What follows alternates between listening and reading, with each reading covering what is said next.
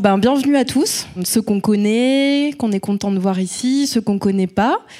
Euh, le lieu est un peu différent pour ceux qui l'avaient déjà visité. On a essayé de créer un, un nouvel, un nouvel espace pour euh, faire évoluer le projet Odile.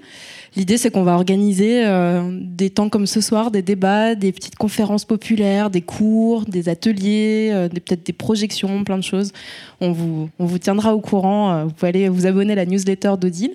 Et puis ce soir, pour l'inauguration, quelque sorte, du lieu, on a prévu un petit débat. Un, grand débat, en fait. C'est pas, pas un petit débat. Et donc, on a avec nous trois personnes qui sont pas de Monceau, qu'on va vous présenter. Donc euh, Yves Meunier, tu peux prendre ton micro Yves, parce que peut-être je vais te demander de te présenter. Ben, je m'appelle Yves Meunier. Chanté. Bien, moi je suis là un petit peu euh, en tant que vieux con d'historien. Euh, non, on avait dit en off ça Yves. Non, c'est on peut, on peut. Et voilà, j'ai écrit quelques opuscules sur le mouvement ouvrier au 19e siècle, en particulier sur la bande noire, dont le livre est en vente à l'entrée, euh, je fais un peu ma promo. Et, euh, et, ouais, et aussi euh, sur la commune du Creusot en 1871. Ok. Mathis, on peut dire que tu es militant voilà. Est-ce que tu, tu, veux ajouter militant pour quelle cause? Je travaille avec le, mouvement kurde. donc moi je viens de Paris. J'ai fait des études d'histoire aussi. Et euh, voilà, je, soutiens le, mouvement kurde et donc euh, je les ai approchés, euh, rentrer en contact, voir comment eux ils fonctionnent et du coup quelle source d'inspiration ça peut être aussi pour nos mouvements sociaux ici et pour nos résistances et nos luttes. Quoi. Ok, merci. Et enfin, Antoine, toi tu viens d'Ardèche. C'est ça, je viens d'Ardèche, je m'appelle Antoine et je suis réalisateur et je m'intéresse beaucoup aux questions politiques et notamment démocratiques tout ce qui touche un petit peu à ce qu'on appelle le municipalisme. Et euh, voilà, j'ai plein de choses à, raconter sur ce sujet. Et puis ben, maintenant, je vais laisser la parole à Benjamin Burtin pour un, petit édito et contextualiser un peu l'organisation de ce débat. Contextualiser, c'est au final très simple. On a, on a décidé avec euh, l'association Perte et Fracas, nos partenaires, Nico et Séverine, de, de créer un week-end autour de la venue de Yves. On était euh, tous partants pour faire venir Yves et on s'est dit bah, pourquoi pas élargir ça. Donc euh, bah, vous connaissez le programme, il y, a, quelques trucs tout au long du week-end. Et on s'est dit bah, comment, comment mettre en perspective euh, la connaissance d'Yves du territoire, la connaissance de son passé. Et on s'est dit, voilà, comment pour une ville comme Monceau, qui a fait montre de, ses, de, de certaines aspirations à un municipalisme autre, à une, envie pour la démocratie participative ou les choses comme ça, notamment lors des dernières élections, on s'est dit, bah, il y a eu un frémissement. Comment c'est venu? Qu'est-ce qu'il en reste? Est-ce que ça s'inspire du passé aussi, de ce qui, de ce qui s'est passé à Monceau avant? Est-ce que ça s'inspire de ce qui a pu se passer dans d'autres pays ou dans d'autres régions de France? Comment se place Monceau euh, au milieu de la, entre guillemets, de la carte de France des initiatives populaires euh, pour euh, une, plus grande représentativité de la population, et enfin de la voix de la population en tout cas. On s'est dit, est-ce que c'est quoi? C'est juste une mode? Ou est-ce que ça correspond réellement à l'identité de, de Monceau-les-Mines Est-ce qu'il y a quelque chose qui renaît ici? Est-ce que la situation de Monceau est justement, comment dire, trop mauvaise Est-ce que, est que justement elle est bonne? Est-ce qu'elle est dans une bonne dynamique? C'est pour ça qu'elle va vers ça Ou est-ce que la dynamique est mauvaise? C'est pour ça qu'on va vers euh, plus d'envie de la population de, se réemparer de, la politique. On a eu aussi un mouvement des Gilets jaunes assez fort ici, un rond-point, enfin un camp de Gilets jaunes qui était assez actif. Et les Gilets jaunes d'ici, on a notamment accueilli l'Assemblée des Assemblées donc un événement national pour le mouvement. Il n'y en a eu que trois, je crois, d'assemblée des assemblées ou un truc Il y en a eu six. Tu t'es arrêté à celle de Monceau, en fait. Non, c'était la troisième ici. Voilà.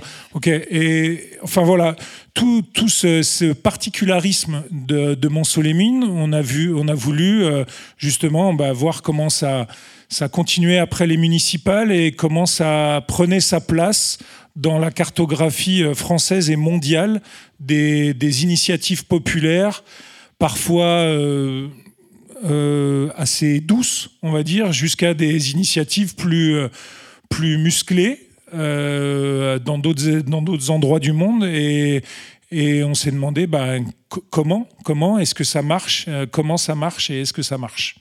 Voilà, j'étais un peu long. Hein. Un peu. Ouais. ouais. Et puis on s'est demandé aussi, on s'est dit, bon, euh, il y a eu des initiatives par le passé, on a eu plutôt récentes euh, autour des élections. Puis ben, ces initiatives ne se sont pas converties en succès. Du coup, on s'est dit c'est le bon moment aussi pour se poser les questions, pour savoir euh, qu'est-ce qui manque. Est-ce que euh, que c'est une histoire de maturité de l'électorat? Est-ce que c'est une histoire de maturité des listes et de méthodologie? Est-ce que c'est une histoire de communication? Est-ce que c'est on ne sait pas. Euh, et du coup, c'était intéressant d'aller questionner aussi au regard du passé, d'expériences de, euh, autres euh, dans d'autres pays et aussi en France, de savoir si on pouvait s'en nourrir, si on pouvait se questionner avec ces autres expériences et puis convertir, convertir l'essai. On est parti?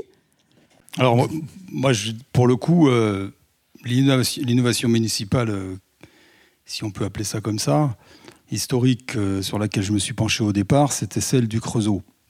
Alors, je sais qu'il y a une guéguerre, euh, Creusot-Monceau. Moi, moi, étant un ancien montchaninois, vous vous débrouillez entre vous, je compterai les points. Euh, donc, bon, moi, je ne raconte pas pourquoi j'ai cherché tout ça, ça c'est une autre histoire, c'est un peu ce qui se passera demain. la commune du Creusot, c'est tout le monde connaît la commune de Paris, l'insurrection parisienne, 1871, etc., après la guerre contre les Prussiens. Et euh, il y a eu des communes de province que peu de gens connaissent. Les communes de province n'ont pas duré longtemps. Elles ont duré au Creusot, c'est deux jours. Mais toute l'expérience de la commune au sens euh, communal au Creusot est bien plus longue. C'est-à-dire que je pense que le point le plus important au Creusot, euh, dans ces communes en 1870-71, c'est les grèves. C'est-à-dire 1869-1870, une série d'actions sociales, de grèves euh, chez Schneider, qui tient toute la ville, hein, le paternalisme de l'époque, euh, donc le pouvoir politique et le pouvoir économique. c'est féodal, on appelait ça un fief capitaliste. C'est Jean-Baptiste Dumay, qui est ouvrier tourneur chez Schneider, qui va être le personnage un petit peu en vue de l'époque et qui va être nommé maire du Creusot par le préfet, comme c'était à l'époque, nommé maire par le préfet. Euh, quand Gambetta, on a eu dernièrement la grande sortie de Macron sur Gambetta, euh, la République, etc., euh, suite au 4 septembre 1870, la défaite à Sedan de l'armée française bonapartiste, voilà, etc. Et euh, Dumay va être nommé, puisqu'il est républicain, ouvrier, républicain. Il dit lui-même, pas encore socialiste d'ailleurs dans ses mémoires, maire du Creusot. Là, les choses changent au Creusot. Quelque part, la population ouvrière, c'est l'un d'entre eux qui devient euh, détenteur du pouvoir politique. Avec lui, un groupe de personnes qui a milité avec lui et quelques-uns euh, qui sont membres de l'Association internationale des travailleurs, l'AIT, euh, constitué au Creusot depuis peu. Euh, mais tout ça va tourner un petit peu euh, autrement avec la commune parisienne. Suite à la commune parisienne, au 18 mars 1871, des communes de province, il y a eu Lyon avant, hein, qui a fait déjà plusieurs, plusieurs essais, des communes de province comme Narbonne, il y aura aussi Toulouse, Saint-Étienne, euh, il y aura un mort d'ailleurs, puisque le préfet va, euh, mourir dans, l'insurrection. Et euh, ces essais de communes ne vont pas durer longtemps, mais ils sont emblématiques d'un essai de fédération des communes que voulait mettre en place la commune parisienne. Ces communes de province ne viennent pas de rien, il y a des envoyés de la commune parisienne qui viennent pendant le mois de mars-avril soulever les ouvriers dans des points clés. Et le bassin minier d'ici est un point clé. Je pense qu'il l'est toujours. Euh, à l'époque, c'est un triangle que pouvait. Euh, dans un autre, moi, j'ai l'habitude de dire c'est un triangle dans un autre triangle. Il y a Lyon, le bassin minier d'ici avec euh, Montchanin, les mines, euh, les mines, le Creusot, Saint-Étienne et ce bassin minier. Ça fait déjà un grand triangle. Et à l'intérieur de celui-ci, il y a ce petit triangle de ces trois communes, Montchanin, le Creusot euh, Montceau-les-Mines. Et euh, à cet endroit-là, va se constituer. Un, laboratoire. C'est en ça peut-être que ça rejoint la discussion qu'on peut avoir ce soir sur comment, pourquoi faut-on aller savoir gérer une commune autrement et qu'est-ce que ça veut dire autrement. c'est un laboratoire de d'essais. Euh, il va y avoir plein d'essais. Euh, mais le point de départ, il est sur l'économique, il est sur les grèves, sur le quotidien, sur ce que tu mets dans ton assiette avec ton salaire, euh, etc. Comment tu, comment tu survis en fait? parce qu'à l'époque, en gros, c'est ça, c'est la survie. Tu manges pour pouvoir retourner travailler. C'est uniquement ça. Aujourd'hui aussi, non? Je pense que j'en ai assez dit pour l'instant. Sinon, Alain de raconte va être pénible. Donc, euh, je passe la parole. Comment sont arrivés ces. Parce que tu, nous as replacé le contexte historique, mais comment sont arrivées les idées euh, au, au, communard, justement? Comment ont transité les idées de, des, écrivains allemands, éventuellement, euh, russes, et tous les théoriciens des, de, la gauche de l'époque? Comment c'est arrivé jusqu'ici? Euh, C'est plus, euh, je dirais, pour, pour, se révolter, pour essayer de faire une révolution telle que celle-ci, il faut en avoir besoin. Euh, là, il n'y a aucune théorie au début. ça commence par la pratique, c'est-à-dire j'ai faim, je veux être plus payé. et quand je dis ça tout seul, c'est une révolte. Je dis ça à plusieurs, ça devient une lutte. Et les autres ont d'autres informations. Dumais était plus informé que les autres. C'était quelqu'un qui euh, euh, avait déjà une, idée du pouvoir politique, euh, de, canaliser la, situation sur le bassin minier avec le, pouvoir féodal des Chagots et celui des Schneider.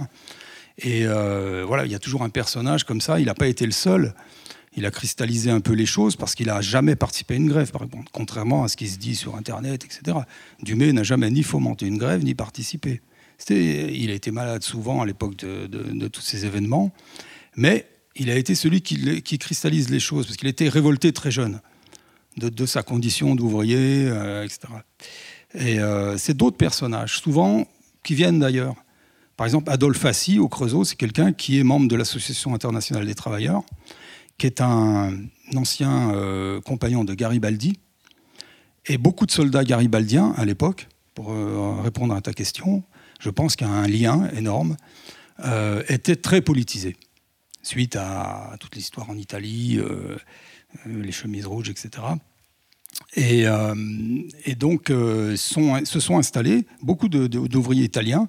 C'était la, première immigration euh, dans les usines du Creusot, hein, était italienne. Donc, il y a eu des personnages comme ça, un petit peu plus politisés, et qui avaient des contacts, et effectivement, qui ont commencé à faire circuler les idées, à réunir et à s'organiser.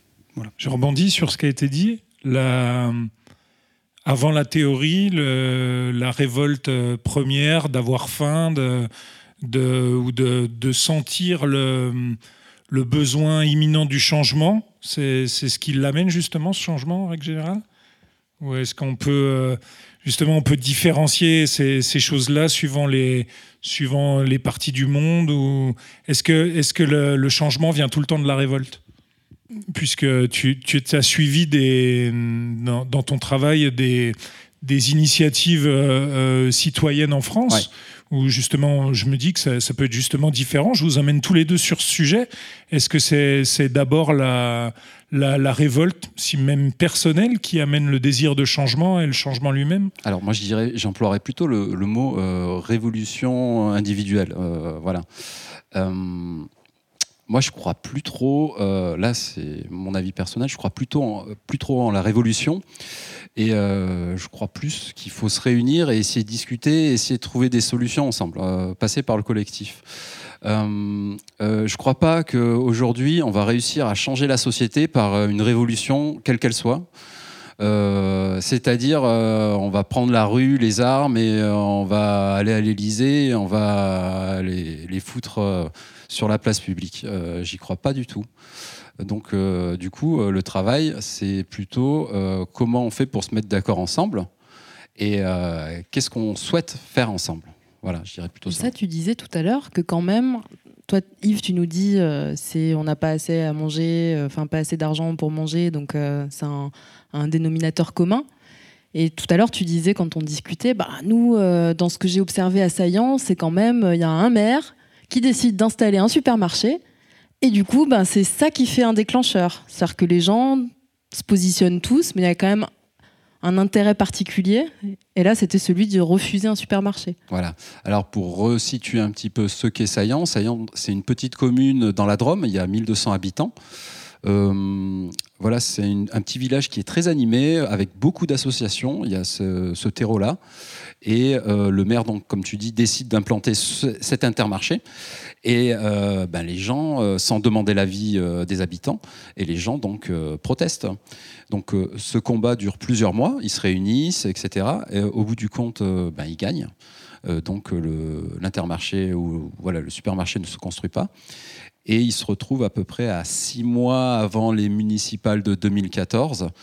Et il se voit, bon, on a gagné, super, on a fait la fête, euh, c'est chouette. Qu'est-ce qu'on fait maintenant? Ah, et eh ben du coup ils se sont dit ah ben peut-être que euh, va présenter nous aussi une liste, mais on va faire les choses un petit peu différemment. Euh, on parle un petit peu du standard actuel ou d'une commune, c'est-à-dire on a un maire qui, je, résume un peu, hein, mais c'est un peu le standard, qui va décider un petit peu de tout. Voilà, qui a beaucoup de pouvoir. En fin de compte, le maire revient, c'est lui qui concentre les pouvoirs dans une commune. Ok, mais là, l'idée de Saillant, c'était de proposer aux habitants de participer aux décisions de la commune. Alors, pas que euh, à savoir si on va mettre euh, un coup de peinture sur une façade, la couleur des pots euh, qui sont devant la terrasse, etc. Non, non c'est prendre des décisions collectivement sur des projets avec des budgets conséquents. Voilà. Donc ils ont gagné les élections. donc ça a été vraiment une expérience ben, de six ans qu'ils ont mené voilà, avec les habitants. Ils n'ont pas été réélus euh, là cette année. Euh, ils ne sont pas passés à 18 voix près.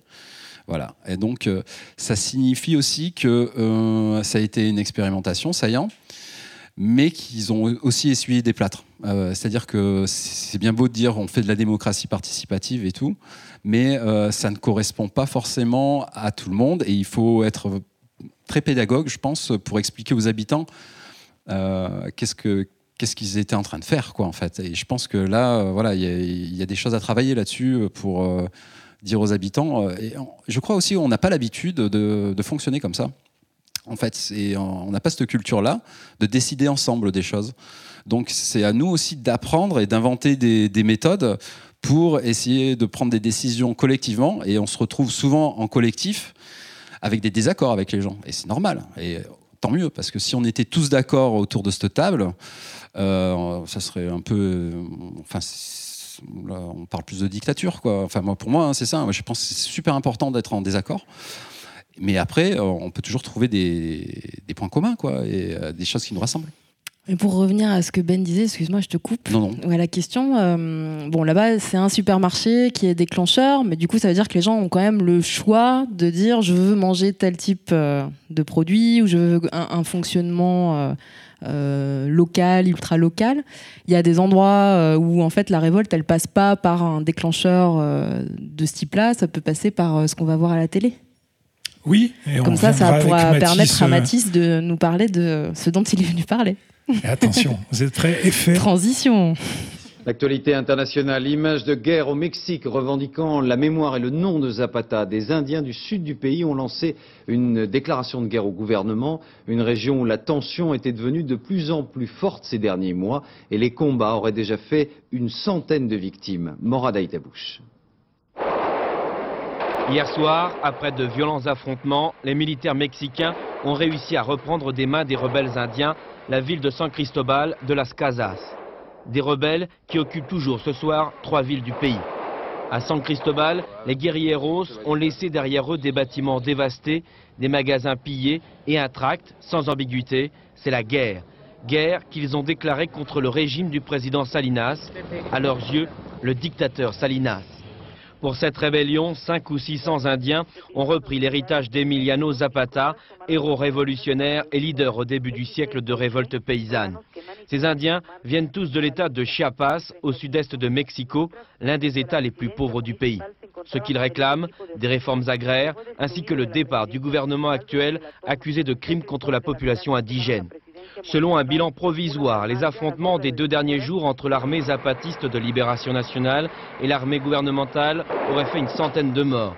Depuis le début de ce soulèvement, le pouvoir mexicain s'est déclaré prêt au dialogue, une main tendue qui est pour le moment restée sans réponse. On pensait que c'était important de pouvoir euh, commencer par là, parce que pour que tu puisses nous parler de, des luttes que tu as suivies ou de ce que tu observes, euh, c'était une source d'inspiration nécessaire un peu pour comprendre d'où ça vient. Est-ce que tu peux nous en dire quelques mots? Alors, euh, quelques mots, oui, je vais essayer d'être euh, bref, c'est pour ça que je prends un peu des notes pour on, rester on peut un faire peu un truc, c'est l'applaudimètre. Si les gens en ont marre et que c'est trop long, on leur dit N'hésitez pas, n'hésitez pas. Mais euh, effectivement, les zapatistes ont mené un combat assez, assez intéressant pour, pour le moment aussi où lequel il, a, il, a- il est apparu. c'est un moment où il y en a d'autres. Ils ne sont pas les seuls, mais ils reviennent à, ils sont, nouveaux sur la scène par rapport à d'autres combats. Il y a le ZN, il y a les FARC aussi qui sont là, l'expérience de Cuba avant.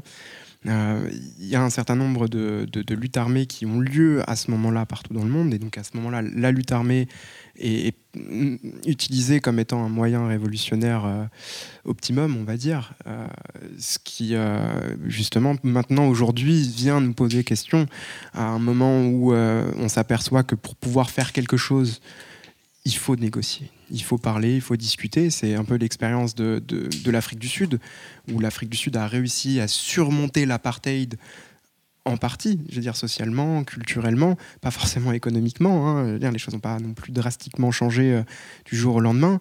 Mais ce processus de, de discussion est un exemple pour tous les cas de figure partout dans le monde.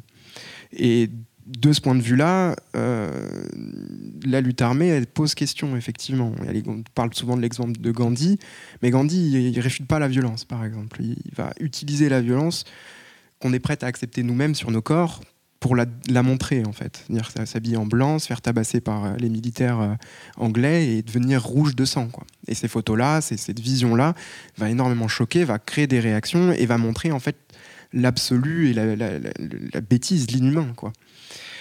Aujourd'hui, il y a, les phares qui ont déposé euh, les, armes. Excusez-moi, je parle beaucoup d'autres choses que des Kurdes, mais c'est les réflexions qui se passent aujourd'hui, qui sont dans les actions présentes, elles, viennent de toutes ces réflexions.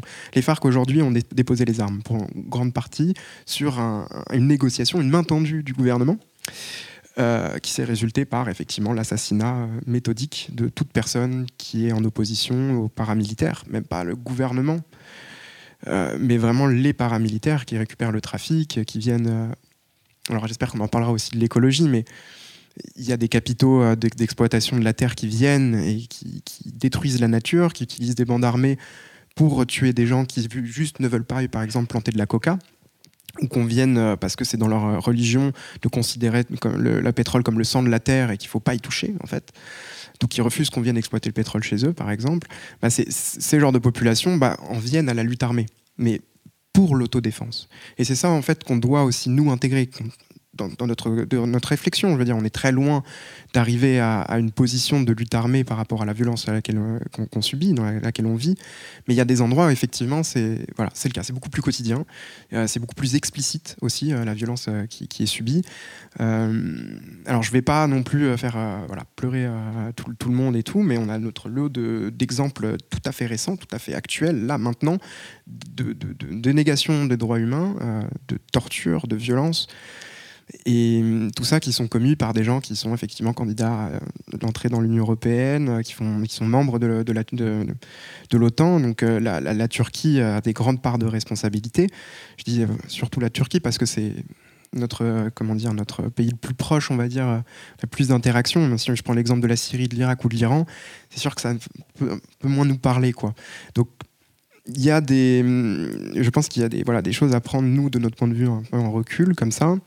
Mais euh, effectivement, il faut réfléchir à la part entre euh, la, possibilité de résistance et euh, les besoins qu'on en ait. quoi. C'est pas parce qu'on peut prendre les armes qu'il faut prendre les armes. C'est pas parce qu'on peut faire grève qu'il faut faire grève. C'est pas voilà. Donc par rapport à ce qu'on disait, la question première, sur comment gérer les villes autrement, tout, dépend du besoin et de, la motivation des gens, comment les gens sont prêts à travailler entre eux, quelle, synergie on peut trouver pour, développer ça. Et le, mouvement du Parti des travailleurs du Kurdistan, le mouvement kurde, a beaucoup réfléchi vis-à-vis de ça. ça fait 40 ans qu'ils sont rentrés en lutte armée, ça fait 50 ans que le parti il est créé. Euh, ils, sont, passés du marxisme-léninisme euh, à quelque chose. Euh, bon là, je, vois le municipalisme libertaire de Mouré Bouchkine. c'est voilà des, réflexions qui, ont été nourries par des expériences plurielles et qui aujourd'hui voilà disent bah, notre principal problème nous c'est l'oppression des femmes. Si on arrive à faire sauter le carcan qui repose sur les femmes, on ouvre la société. Donc on va plus s'occuper de ça, par exemple, que du problème capitaliste. Voilà, ça c'est euh, un truc qui. Euh, parce que bah, ils n'ont pas de capitalisme, quoi. Il y a des, quelques bourgeois, il y a, y a, des, du tribalisme, du clanisme, mais il y a pas, euh, ils n'ont pas de, de grandes familles industrieuses. Ils ont, ils ont des gens qui ont fui. Donc il n'y a que des pauvres en fait qui vont rester, des gens qui sont dans la nécessité. Et donc voilà, de quoi on a besoin, comment on fait pour s'organiser. Voilà, donc voilà, si Quelles seraient les grandes lignes de, parce que voilà, on a parlé de lutte armée, mais cet extrait sur le Chiapas, ça, doit aussi nous, faire partir sur, sur autre chose. C'est que les Indiens au Chiapas, ils ont mis en place ensuite des façons de gérer les communautés qu'ils ont créées de villages euh, et de, enfin de, de, la région entière, ainsi de suite. Ils ont mis en place un, un système politique autonome il a été influent sur le monde entier, il a influencé des mouvements jusqu'au Kurdistan. quelles sont les grandes lignes? Là, tu, viens de nous parler de, l'émancipation des femmes, du rôle des femmes, de leur laisser toute la place qu'elles doivent avoir. Il y a, d'autres grandes lignes comme ça qui, définiraient la, la, façon dont les Kurdes voient leur organisation politique euh, au niveau municipal? Alors, euh, il y a une réflexion qui est basée sur la commune, donc euh, les expériences communales, euh, communalistes qu'il y a avec en 1971, mais aussi avant. Par exemple, lors de la colonisation de, l'Amérique, le début de la formation des États-Unis, il y a énormément de communautés qui sont complètement autonomes, qui vivent en autarcie. il y a plein d'exemples voilà, qui ont eu lieu avant. Le, mouvement s'est plongé là-dedans pour voir qu'est-ce qui avait déjà été fait et voir qu'est-ce qui pourrait leur servir de chez eux. Euh, ensuite, euh, donc ça c'est l'influence extérieure. Ensuite, ils sont, euh, ils sont partis de leur culture, ils sont partis de leur façon de, vivre traditionnelle. donc les Kurdes vivent principalement quand même dans les montagnes. Voilà, l'hiver il neige, donc c'est des gens qui peuvent être assez isolés. Donc ont en fait déjà une vie communaliste, qui déjà dans leur tradition n'ont pas ces, guerres, ces rapports au pouvoir que nous on va, on va avoir, parce que c'est des communautés qui ne peuvent pas survivre si elles sont trop en conflit en fait. Voilà. voilà, c'est ça, c'est des, choses qui sont euh, communément euh, admises. Après, politiquement, comment c'est mis en avant, bah, ça dépend de l'endroit. Ça, on va pas, on va se mentir, il n'y a pas la même chose en Turquie, en Syrie, en Iran, en Irak.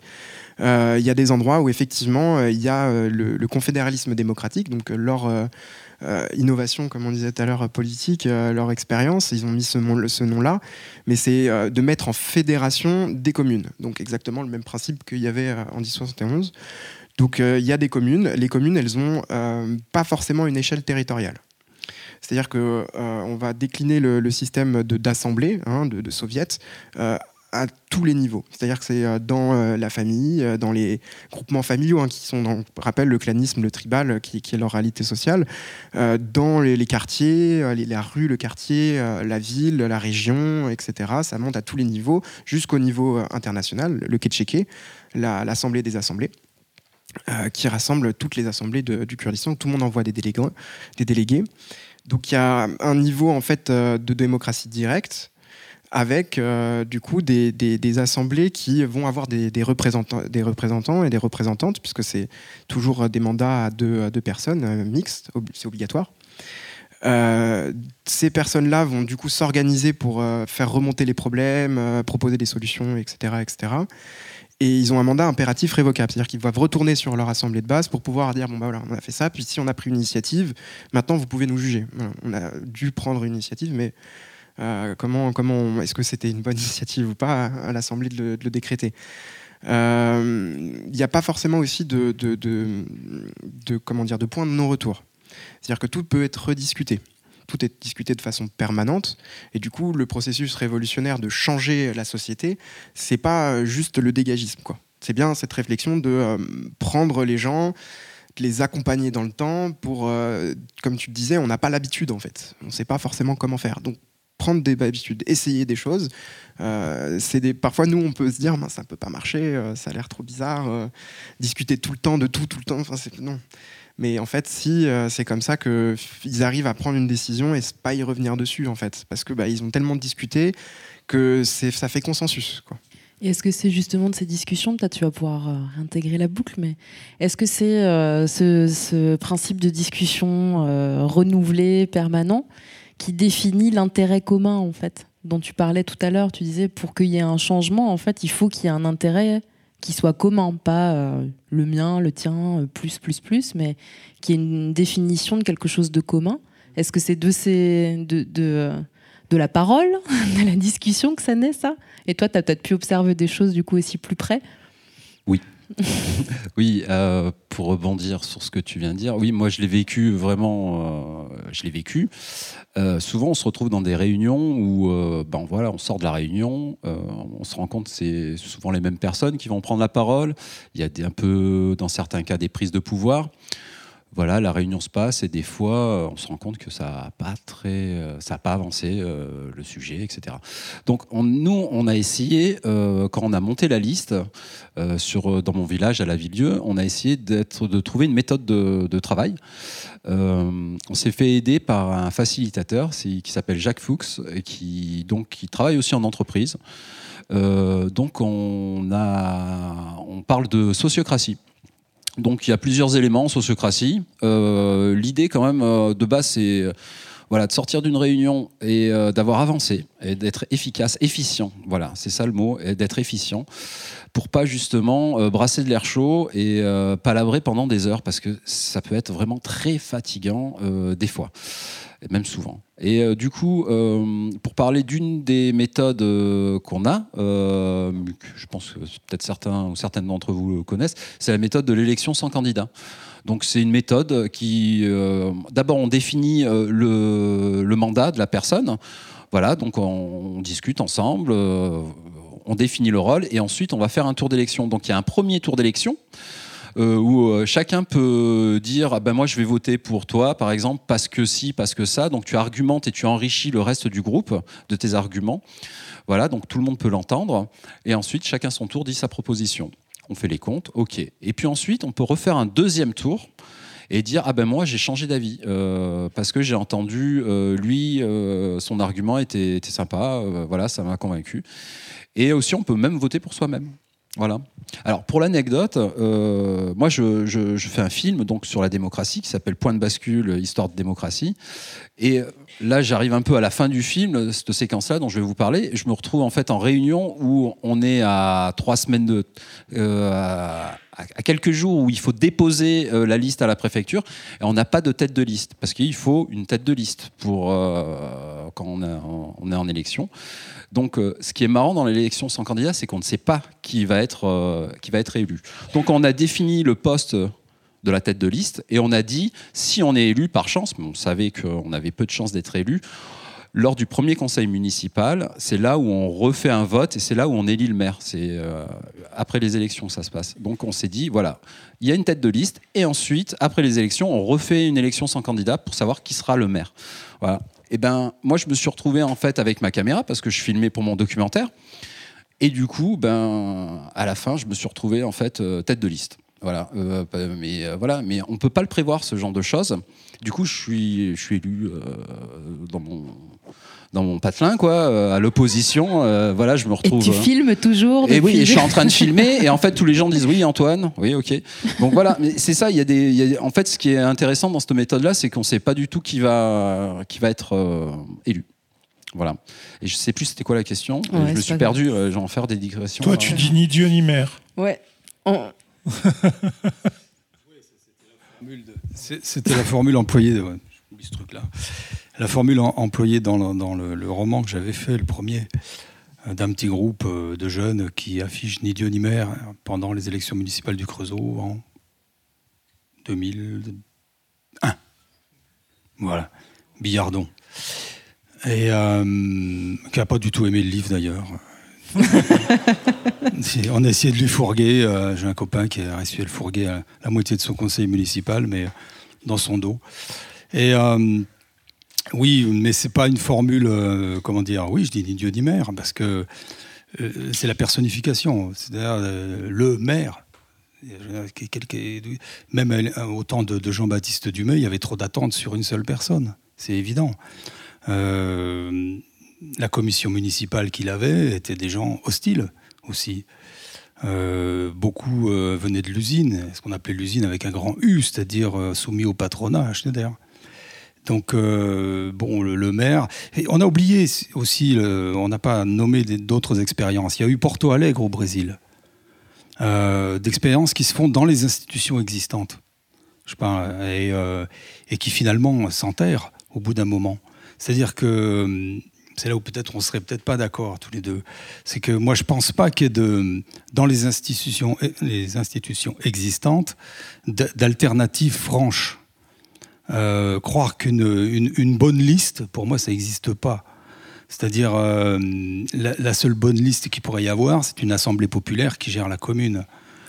Euh, et avec effectivement des mandats révocables et des gens mandatés et, aussi qui viennent de l'économique. C'est-à-dire, s'il y a des entreprises implantées sur le territoire d'une commune, qui représente ces entreprises dans la commune? Où est le pouvoir économique? Je crois qu'il y a beaucoup d'attentes. Les gens vivent mal, même s'ils ont à manger, on va dire, euh, je sais pas, tu disais, on peut encore choisir dans des magasins, etc. Les choses vont quand même de plus en plus mal de ce côté-là. Il y a beaucoup de gens qui se nourrissent très très mal parce qu'ils n'ont pas les moyens. Et euh, cette représentation-là, elle n'existe pas. Euh, pour qu'elle existe, il faut déjà que dans le lieu où ils travaillent, ou dans leurs conditions de chômeurs ou de précaires de plus en plus euh, importantes, euh, qui représente ça dans une commune? La réalité d'une commune, c'est aussi tout ça. C'est euh, des tas de gens qui rentrent pas dans le créneau de, la liste, l'élection, etc. Alors oui, ils votent plus. Votent plus, ni Dieu ni mère, oui. Alors, ouais, alors moi, je suis en fait, je, te rejoins en fin de compte hein, sur cet aspect-là. Sauf qu'en fait, comment on fait pour créer le changement? Alors le parti pris qu'on a, nous, hein, c'est euh, on utilise les institutions qui sont en place, c'est-à-dire euh, la voie de l'élection. Mais je dis pas que c'est la seule. Hein. Je dis que c'est une des formes de de projets à mener si on veut tenter de, changer quelque chose pour le bien commun, etc. Mais c'est pas du tout euh, la seule la seule possibilité. Mais c'est intéressant quand même de se pencher là-dessus. Euh, et moi, en fait, ce qui me vient là tout de suite, c'est la responsabilité euh, d'être un enfant, d'être un adulte. Qu'est-ce que c'est euh, Ben voilà, moi je me suis dit à un moment, j'en ai marre. j'en ai marre de regarder la télé, de voir des, des trucs passés. Là, j'ai envie d'agir. Et je, ressentais en moi un sentiment d'impuissance. Je vais parler de moi, de mon expérience, parce que je vais pas faire de, concept général sur les autres, mais je vais vraiment parler en fonction de moi. Et du coup, ce sentiment d'impuissance, moi, il me gênait vraiment. Et je commençais à, plus en pouvoir. Et en plus, je voulais faire un documentaire, je trouvais pas de thème, etc. Donc la démocratie est venue. Mais euh, je me suis dit, euh, en me penchant sur euh, les élections, sur le système de la Ve République aussi, parce qu'on est, voilà, on est régi par ça, hein, très clairement.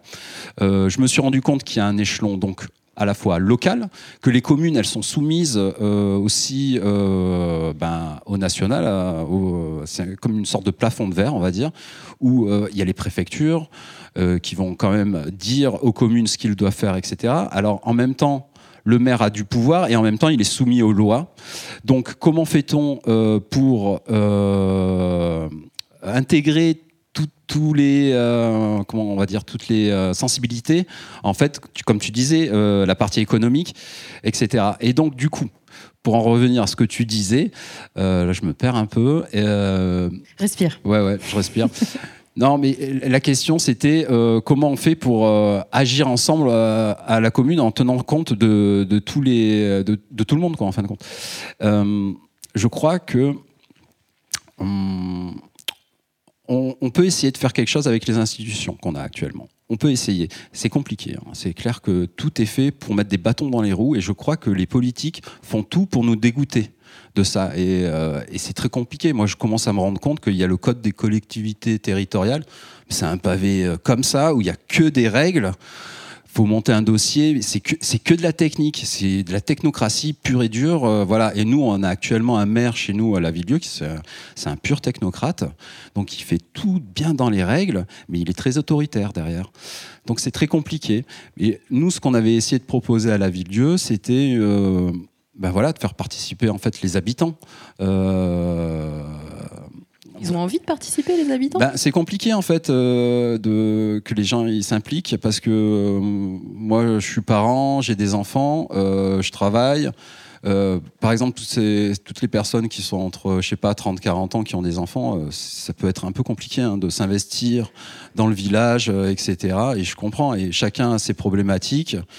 maintenant, pour faire prendre conscience aux gens qu'il est important de, de, participer au, à la société, au monde associatif de son village, etc. Moi, je dirais, euh, il faudrait voter une loi nationale pour dire, ben maintenant, euh, les entreprises, elles, donnent aux salariés deux jours par mois pour qu'ils s'investissent euh, pleinement dans leur, dans leur commune, dans leur quartier, dans leur arrondissement, etc. Ça pourrait être un truc. Mais voilà, là, on part d'en haut, là, en fait.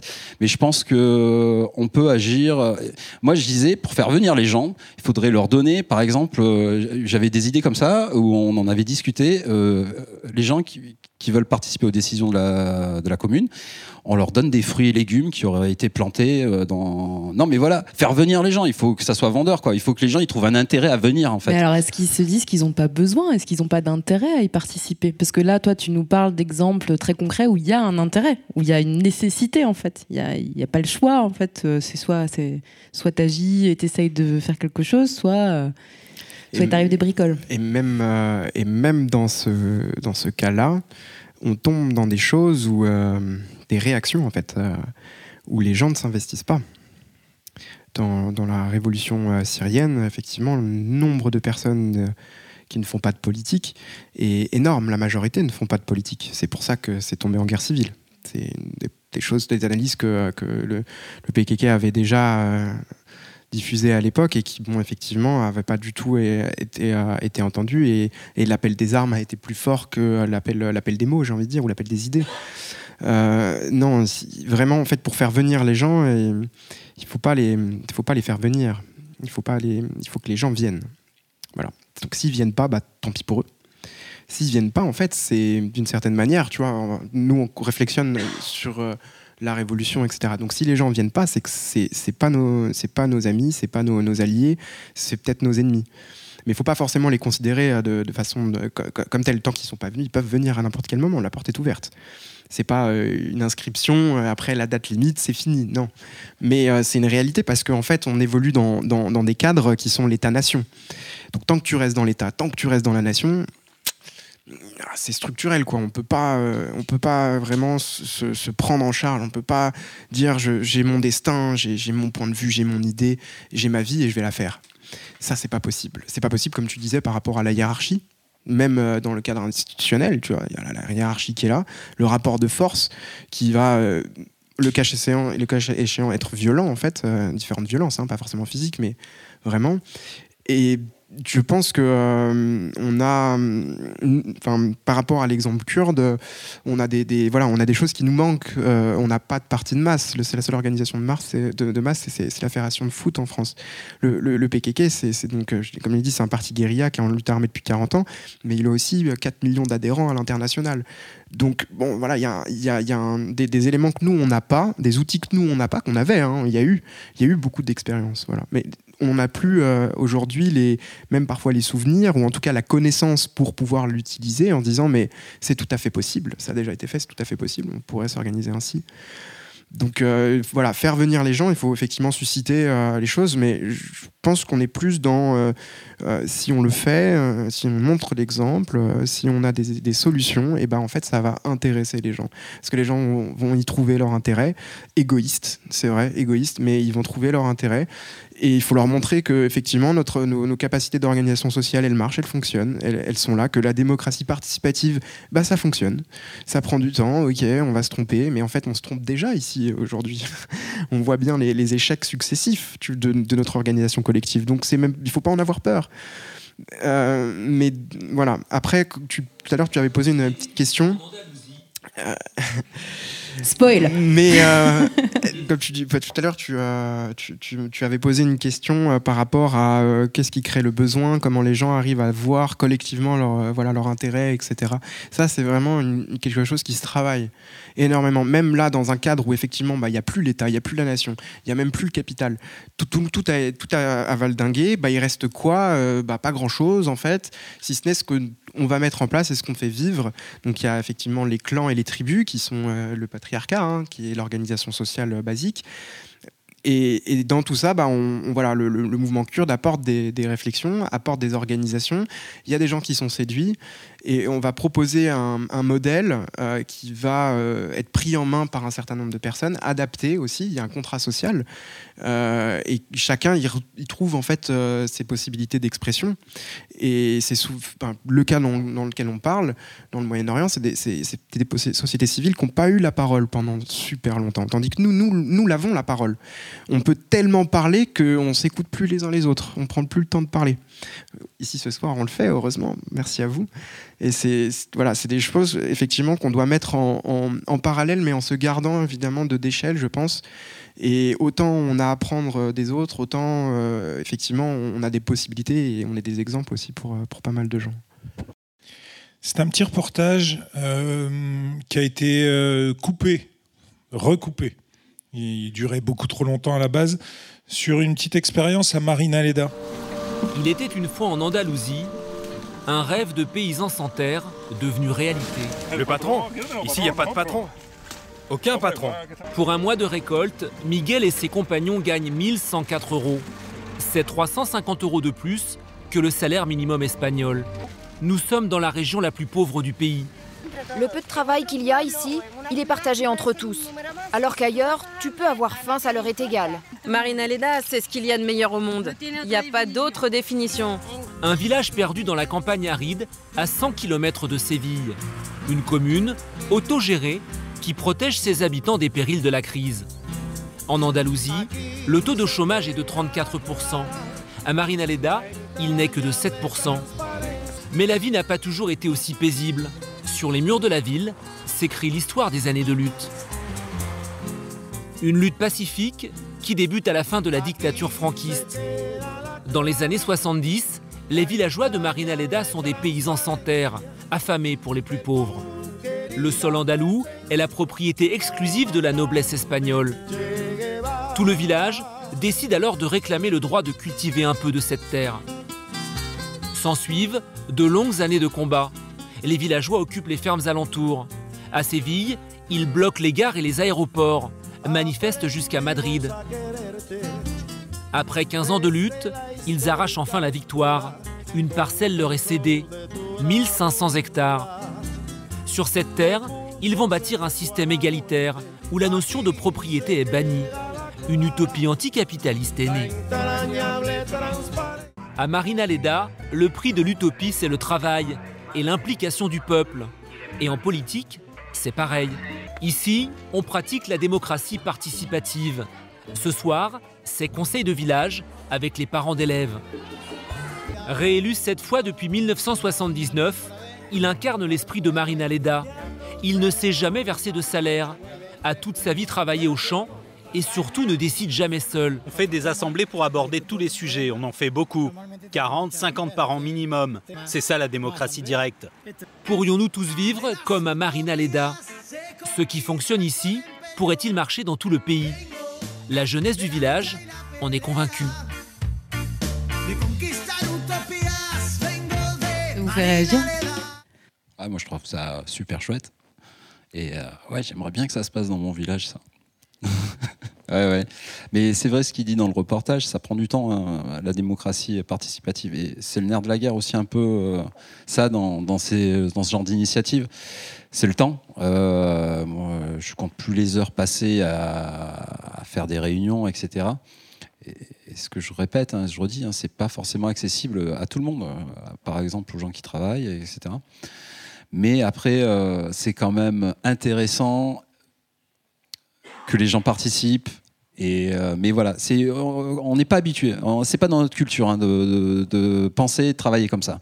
Donc c'est, vraiment à nous de, s'y mettre et, et, comme tu disais aussi un peu dans l'exemplarité, c'est-à-dire euh, toujours essayer de faire les choses, de montrer, de communiquer sur ce qu'on fait, être pédagogue et expliquer aux gens que voilà, il y a d'autres façons de faire et qu'on peut aussi inventer aussi des, des nouvelles façons de faire. Mais on peut aussi s'appuyer sur les exemples existants, quoi, clairement. Mais pourquoi on les invente pas alors si on peut? Qu'est-ce qui fait qu'on n'y arrive pas S'il y a des gens qui s'investissent, alors pas tous, parce qu'ils n'ont pas tous le temps, ou qui prennent pas tous le temps, ou que la vie ne rend pas possible, euh, qu'est-ce qui fait qu'on n'arrive pas à inventer, à, imaginer même d'autres modes de fonctionnement?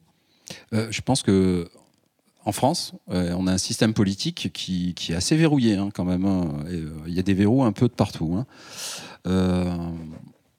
et que bah, du coup on est dans des systèmes idéologiques. Euh, quand on parle de démocratie, euh, moi quand j'emploie le mot démocratie, les partis politiques, pour moi, en fait, ils, n'ont plus grand sens, ils n'ont plus grand intérêt parce qu'en fait, on va demander aux gens de, décider par eux-mêmes. Donc en fait, on n'est pas dans une idéologie euh, à proprement parler, dans une politique politicienne comme il y a actuellement, où c'est des petits arrangements entre élus, etc., où ça peut se voir comme ça. Euh, non, et du coup, euh, entre la Ve République, euh, qui, il y a des gros verrous. quand on voit le, président de la République, il a beaucoup de pouvoir, quoi. Il peut décider de tout, quoi. actuellement, c'est incroyable. Par exemple, je prends l'exemple de la 5G. Actuellement, il y, a du débat. Là, je vois sur Facebook, je vois passer plein de trucs sur la 5G et tout. je crois qu'il y a un intérêt pour, pour ça. Les gens, se demandent, euh, ben, ça va consommer de l'électricité apparemment, ça peut avoir des nuisances sanitaires. Donc, euh, organisons tout simplement un, débat, mais pas que consultatif, un débat où les gens ils vont décider, euh, ben, est-ce qu'on va avoir une antenne 5G ou pas Et par exemple, je sais qu'il n'y a pas si longtemps que ça, maintenant les maires ils peuvent plus s'opposer à l'installation d'une antenne, par exemple. Voilà. Ouais, ouais. Ouais, la communauté, les intercommuns. moi, une des, choses qui m'a le, plus euh, marqué euh, dans, les capacités euh, municipales, dans les expériences, quand tu, parles de verrou, il y, a, les communautés de communes qui, ont, qui sont récentes, qui n'est pas quelque chose que tout le monde a connu depuis toujours. C'est des choses qui sont récentes. Et les communautés de communes, elles sont chargées de la fiscalité. Ça, c'est très intéressant aussi. La capacité d'une municipalité à pouvoir, du coup, dirigée euh, par elle-même, agir par elle-même, elle vient aussi de ses capacités, dans notre système capitaliste, de, de bah, ses revenus, de ses fonds, son financement. Bah, euh, là, je rebondis parce qu'en fait, ça faisait partie de notre projet euh, quand on a monté la liste sur la Ville-Lieu. Donc, on fait partie d'une communauté de communes euh, du bassin d'Aubenas. on s'est rendu compte hein, que les compétences des municipalités migraient vers les Comcom ou les EPCI, on appelle ça, selon la taille, c'est ou des communautés de communes, métropoles, etc. Et on s'est rendu compte que le, le pouvoir, il s'était centralisé un petit peu là-dessus. Et ça, c'est la loi notre nouvelle organisation des territoires. On a les régions, la fusion des régions, c'est la loi NOTRe, par exemple. Et on s'est dit, mais mince, alors chouette, on va prendre, prendre la mairie chez nous, super, mais en fait, on va se retrouver euh, coincé par la Comcom. Parce qu'en en fait, euh, euh, par exemple, là, on se rend compte qu'il y a le PLU. Maintenant, il est devenu intercommunal. Donc, euh, du coup, en fait, euh, le maire, euh, la commune n'a plus la main sur le PLU et c'est super important, le plan local d'urbanisme. C'est là où on décide, bah là, on va faire une zone industrielle, on va faire une zone naturelle, la constructible, etc. Et on s'est dit, dans notre projet qu'on a monté, donc, qui s'appelait Ardèche Terre de Délivrance, ben, on va proposer des listes participatives, mais sur l'ensemble de notre territoire, de la Comcom. Ça nous paraissait cohérent de, faire ça. Alors après, la réalité, c'est que ben, c'était super dur hein. déjà de monter une liste. Euh, on a réussi à monter qu'une liste en fin de compte sur notre euh, territoire parce qu'on voyait qu'à Aubenas ça, ça prenait pas, à Vals ça prenait pas non plus. Et euh, voilà, on a eu des difficultés à monter la liste, mais on a réussi à en monter une. Mais voilà, on a tenu compte de cet aspect-là, de, de, cet échelon de la communauté de communes, quoi, des EPCI. Voilà de, leur reportage, on a vu le même quand même. il, pose, il pose quand même une question primordiale, il me semble, c'est celui de la propriété, des moyens de production. Alors je parle comme au 19e. Hein. ah oui, je, suis là pour ça, donc je, fais le boulot. semble, ça me semble que c'est clair, quoi. C'est-à-dire là, il y a une, une liaison avec l'économie. Bon, après, l'expérience espagnole, il faut revenir à 36 aussi. Les communes d'Aragon, euh, pendant la guerre d'Espagne, les communes libertaires d'Aragon, etc., où tu as une représentation économique dans les, communes. Alors, c'est des territoires ruraux. Euh, en France, depuis la Révolution française, on a admis la, on a une religion sainte, c'est la propriété. En particulier la propriété des sols individuels. On a du mal à collectiviser les sols. Euh, la Révolution a donné la terre aux paysans, disaient les socialistes de 1870. Nous voulons l'usine pour l'ouvrier. Ça, on l'a jamais eu. Euh, c'est, à mon avis, toujours un débat. Alors, on peut appeler ça autre chose que l'usine aujourd'hui. Euh, et qu'est-ce qu'on fait de ceux qui n'ont pas de boulot, etc. Donc, je trouve que quand on ne pose pas le problème économique, on ne pose pas le, problème de vers quoi on va. Alors après, comment on va décider un type de démocratie, etc. Déjà, vers quoi une première assemblée un peu large pourrait décider quel, euh, quel, est le but? Ensuite, elle se donnera les structures pour y, pour y parvenir. Mais je pense que les choses se font dans un certain ordre, de manière à ce que ce soit compréhensible et, euh, et qu'on ait le plus grand nombre possible. Je suis d'accord, je te rejoins euh, Mathis, sur, euh, sur le fait qu'il ne faut pas attendre tout le monde, il faut bien commencer, et que, ben, après tout, les absents, ils ont tort, et que tu commences avec ceux qui sont là. Et ton assemblée, elle, c'est un embryon au début, c'est, c'est pas un bureau, c'est un embryon, et qui essaye de se donner le plus de démocratie possible. Mais euh, elle doit avoir un but. Et bon, moi je, et toi, tu, que là, euh, on pose le vrai problème dans, ce, montage. Bravo le montage. Euh. Quand tu dis, quand tu dis avoir un but, selon toi, monter une liste et se présenter à des élections, c'est pas un but monter une liste. Parce que du coup, c'est ce qui se passe en fait là. Les gens qui ont de l'énergie, ils se disent. Je dirais, euh, c'est même pas le problème. C'est-à-dire que pourquoi pas et, et, et, et pourquoi? Pour moi, c'est pas là le problème. C'est-à-dire, s'il y a une assemblée assez importante, moi j'ai vécu les motivés à Toulouse, qui est une expérience municipale, justement, ça me revient maintenant, là, un flash. tu vois que tu as des trucs à dire, Yves, euh, Et, euh, tout à l'heure. Bon, les motivés à Toulouse, ils ont eu, je sais plus, deux, trois, quatre élus. Ça a créé tout un, tout un bordel local. À l'époque, c'était Baudis. Et. Euh, c'était une des premières listes citoyennes prises en exemple en France, faisons comme à Toulouse, euh, assemblée euh, participative, euh, contrôle des mandats, etc. Ça a beaucoup de succès dans les assemblées préparatoires. les motivés n'ont pas eu beaucoup d'élus. Ils ont fait tout de suite alliance avec le PS local pour le deuxième tour. Et une fois qu'ils ont eu des élus, les quelques élus qu'ils avaient, même si la municipalité est restée Baudis, ils ont tenté, et je trouve ça tout à fait logique, de faire un travail de ce que tu peux faire, toi, d'opposition euh, et de, de rendre compte de leur mandat tel que l'Assemblée qui les avait mandatés euh, leur avait demandé. Ça a duré deux, trois, quatre mois. Mais par la suite, ça s'est délité, les gens venaient plus aux assemblées. Et euh, parce que bon, on délègue, voilà, il y a trois, quatre élus. Après, il y a deux choses là-dedans. Hein. Euh, il y a le fait qu'on délègue et puis après tout, ils vont faire le boulot. Et puis il y a le fait que bon, si on n'a que trois, quatre élus, à quoi ça sert? Voilà, ces deux choses, ça s'ajoute et font euh, que les gens se désinvestissent. Mais ils se désinvestissent pas que dans ce domaine, c'est partout. On est dans un pays où on consomme on n'est qu'un pays de consommateurs. Je veux il faut bien se rendre compte euh, depuis 68 de, ce qu'est devenu euh, ce pays. C'est-à-dire que cette grande révolte qui avait eu lieu en mai 68, qui a posé d'autres problèmes que ceux des classes sociales, qui pour moi sont primordiales. Le problème de classe est primordial. Le reste en fait partie. Mais il fallait aussi poser ces problèmes-là, d'une société qui va vers euh, le consommer pour consommer, etc., euh, se poser des questions vers quoi on va. Ben, maintenant, on est, on, est, on est toujours au même point. Je veux dire, alors euh, il y a la mondialisation, etc. Une commune, qu'est-ce qu'elle peut faire? Moi, je comprends. Une commune ne peut pas faire grand-chose. Qu'est-ce qu'elle peut faire une commune? Euh, Il faudra un mouvement populaire, à la limite, qui la soutient. Elle a un vrai projet social. Il n'existe pas. Le mouvement des Gilets jaunes, il ne soutient pas une commune alternative. C'est un mouvement de révolte contre un quotidien qui ne leur va pas ce que je trouve tout à fait louable. C'est voilà, faut passer maintenant à la lutte, c'est autre chose. Mais euh, voilà, et c'est un mouvement aclassiste. Faut pas oublier que euh, il n'a pas une base euh, justement. euh, alors moi, je suis encore pour les idéologies. Je pense qu'elles sont encore valables. On n'est pas dans la société Y. On est toujours dans une société capitaliste. Là, j'ai vu un maire communiste. C'est pas mon, mon obédience, j'allais dire.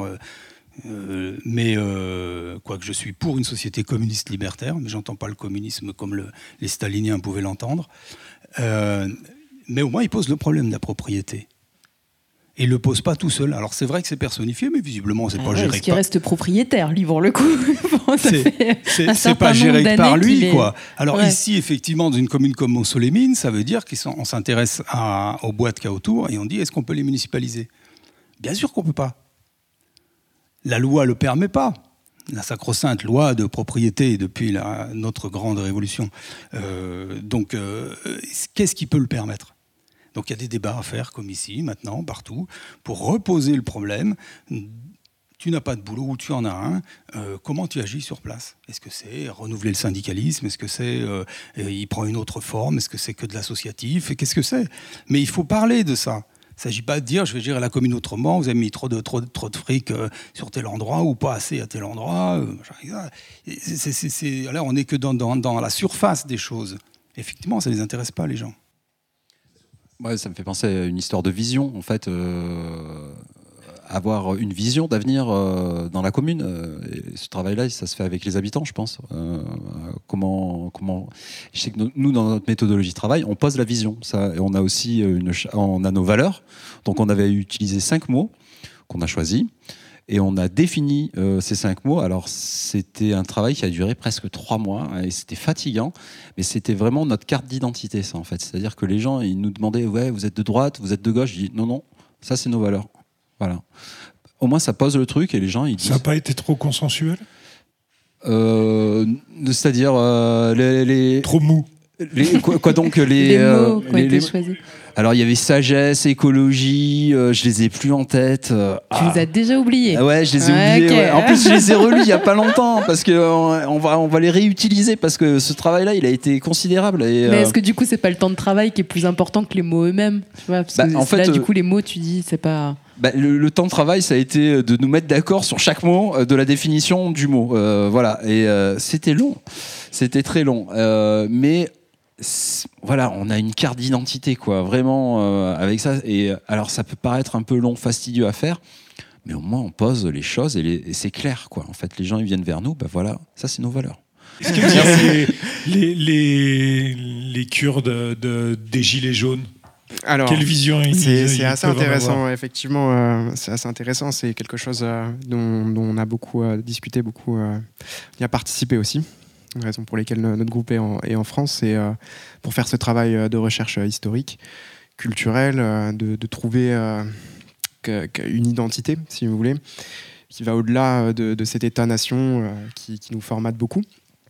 Et euh, l'expression des gilets jaunes, c'est un peu une réaction euh, vis-à-vis de, de, de, de cette expression, de ce truc-là, d'une banalité, d'une normalité, et, et en fait qui sont euh, des injustices. euh, qui a commencé sur un truc, peut-être on le rappelle, euh, même si ici euh, les gens le savent, mais le- les, Gilets jaunes, ils ont commencé sur euh, une nouvelle taxe qui, euh, en fait, allait taxer euh, les voitures, alors que l'essence des voitures est une des meilleures sur le marché par rapport à la pollution, comparé euh, au fuel euh, de- des avions et des bateaux, qui euh, bah, sont, qui sont de marchandises et qui, eux, ne sont pas taxés. Donc il y avait cette révolte qui, arrivait, quelque chose qui est très populaire, qui vient, qui, qui, qui n'est pas juste, enfin qui est extrêmement classiste en fait, mais qui l'est pas, qui l'est pas du tout. C'est-à-dire qu'on on- on va voir des gens qui, qui vont, euh, qui, qui vont pas, euh, c'est pas que les pauvres comme on va appeler ça comme ça euh, traditionnellement. Là on va voir des gens qui eux vont pas se revendiquer pauvres. Vous voyez, c'est des choses qui, dans, dans, notre évolution de notre société, dans notre évolution de classe sociale, est assez, assez nouveau en fait. Parce qu'en termes marxistes, ça a son importance hein, de, pouvoir dire que c'est un tel mouvement est populaire, qu'un tel mouvement est plutôt ouvrier, qu'il est plutôt paysan ou qu'il est plutôt salarié. C'est des, des, réalités en fait qui, qui sont différentes. Et là, c'est tout le monde. On a tout le monde. On a des gens qui viennent même dans le cadre familial, qui en tant que famille ne peuvent pas continuer quoi. Et ils sont prêts à la révolte et qui, qui expriment un ras-le-bol. Euh, même pas deux semaines, hein. il n'a pas fallu deux semaines pour que les gilets jaunes soient interdits de vente en Irak, en Turquie et en Égypte. Parce que effectivement, c'était dit comme étant PKK. Voilà, c'est le président Erdogan hein, qui vient et qui le dit à la télévision, les gilets jaunes sont des PKK. Ce sont juste l'expression de la manipulation euh, des Kurdes et euh, voilà. Parce que effectivement bah on ils ont beaucoup de pouvoir ils sont balèzes hein. Oui oui non mais on était parce que on était présents quoi. Enfin les assemblées des assemblées c'est pas juste voilà c'est il y a eu des gens qui sont venus pour en parler pour en discuter pour euh, diffuser des, des, des, des, points de vue des théories des pratiques. Et euh, il y a beaucoup de choses qui ont été testées par un moment des gilets jaunes. Et effectivement euh, bah, c'est beaucoup d'espoir euh, dans l'organisation collective. Ça faisait longtemps qu'il n'y avait pas eu un truc euh, qui sortait de nulle part, parce que mon Nuit debout, ça a quand même été vachement préparé par certaines personnes, quand même. Tandis que là, euh, ça s'est organisé de, lui-même, quoi. Mais moi, je voulais rebondir un petit peu sur les histoires de, propriété, etc. Le mouvement kurde est, socialiste avec sa définition du socialisme, avec un, du coup, un changement de paradigme qui a eu dans les années 2000 par rapport au marxisme, euh, léninisme qui a pu y avoir, euh, etc. Donc ils sont passés sur quelque chose beaucoup plus euh, libertaire, comme on, a pu en discuter tout à l'heure avec les, assemblées. il y a en fait le coopérativisme qui est mis en avant, avec la création à l'intérieur des, mairies, quand on peut prendre les mairies, de, créer justement des structures d'organisation collective économique hein, tant, que possible, pour pouvoir sortir, en fait, nous c'est notre analyse, hein, mais de, du carcan de l'État et de la nation. Je reviens surtout sur ces noms, mais ça, a des, réalités que parfois qui, nous échappent. On est tellement dedans qu'on ne les voit pas. Mais euh, du coup, euh, ces réalités, euh, dans le temps, on les a beaucoup plus vues de façon crue.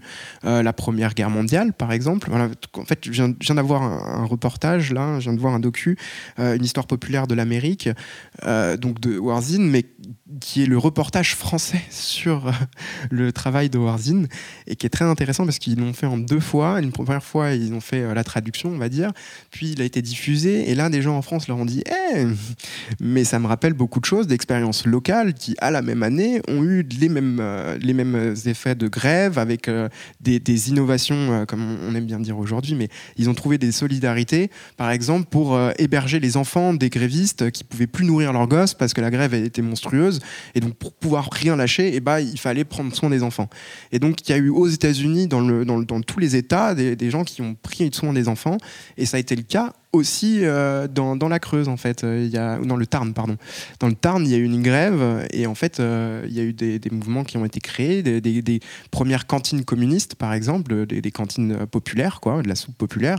Voilà, tout, toutes ces expériences là en fait d'auto, j'ai envie de dire d'auto expression, d'auto détermination, d'auto organisation, elles sont très importantes. Même en utilisant un cadre légal, ça doit être notre objectif, je pense, en tant que, que progressistes, en tant que personnes qui veulent faire évoluer euh, vers plus de justice et d'égalité euh, la, société, il, faut arriver en fait à, effectivement sortir des carcans institutionnels et, normatifs pour euh, permettre à, nos expressions, à notre imaginaire de, trouver des débouchés concrets et, c'est ça l'alternative en fait.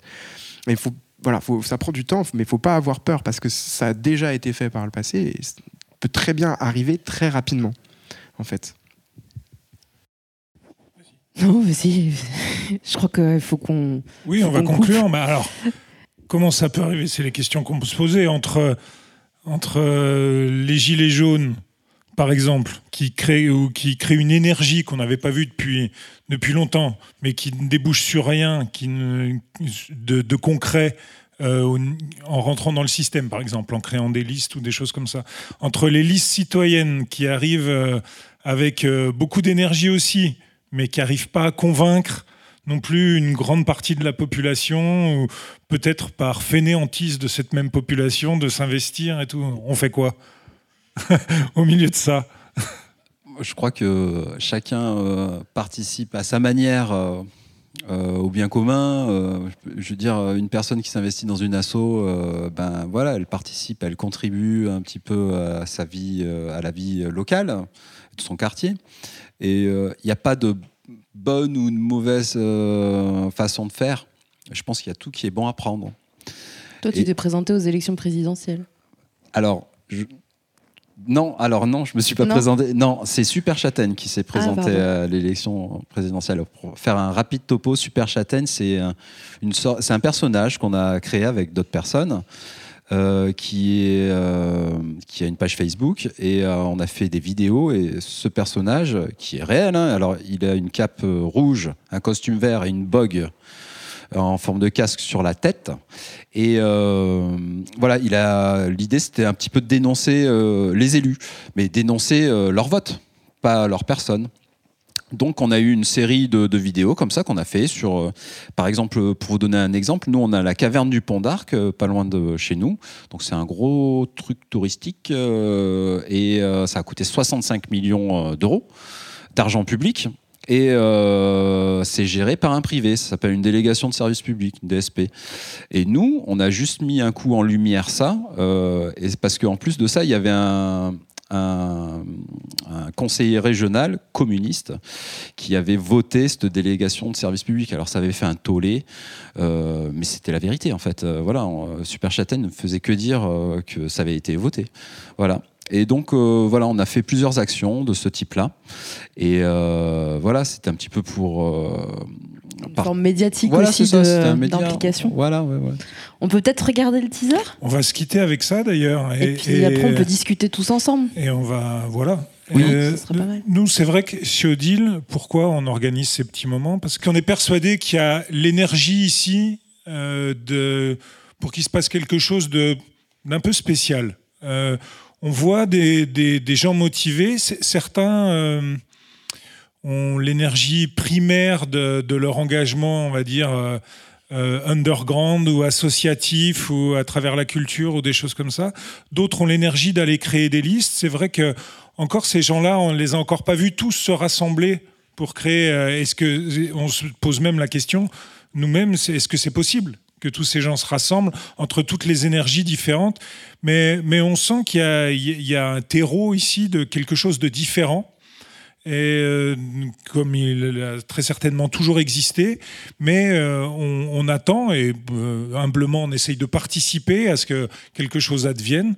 on sent que, que, ça peut se passer. C'est pour ça qu'on titille ces sujets à travers tous les débats, les, les reportages qu'on fait, et ainsi de suite. C'est au final tout le temps ça qu'on titille, qu'on questionne. Donc, ben on était très heureux de vous accueillir pour nous aider à questionner encore ça, euh, en passant par des biais euh, loin d'ici, des biais pas si loin, des biais loin dans le temps. Euh, merci. merci pour l'invitation. Et, et, on est très heureux d'avoir fait ce premier débat dans notre, dans notre nouveau local. Ça suffit des compliments là. Hein. C'est vrai. Bah, moi, je suis super là, content. Là, ils ont soif. Ils ont soif. Merci. Alors, euh, Bravo, bravo. on vous met euh, super châtaigne et euh, on vous dit à bientôt. Vous pouvez retrouver ce débat sur odile.tv et nous rejoindre sur les réseaux sociaux. Voilà. Au revoir.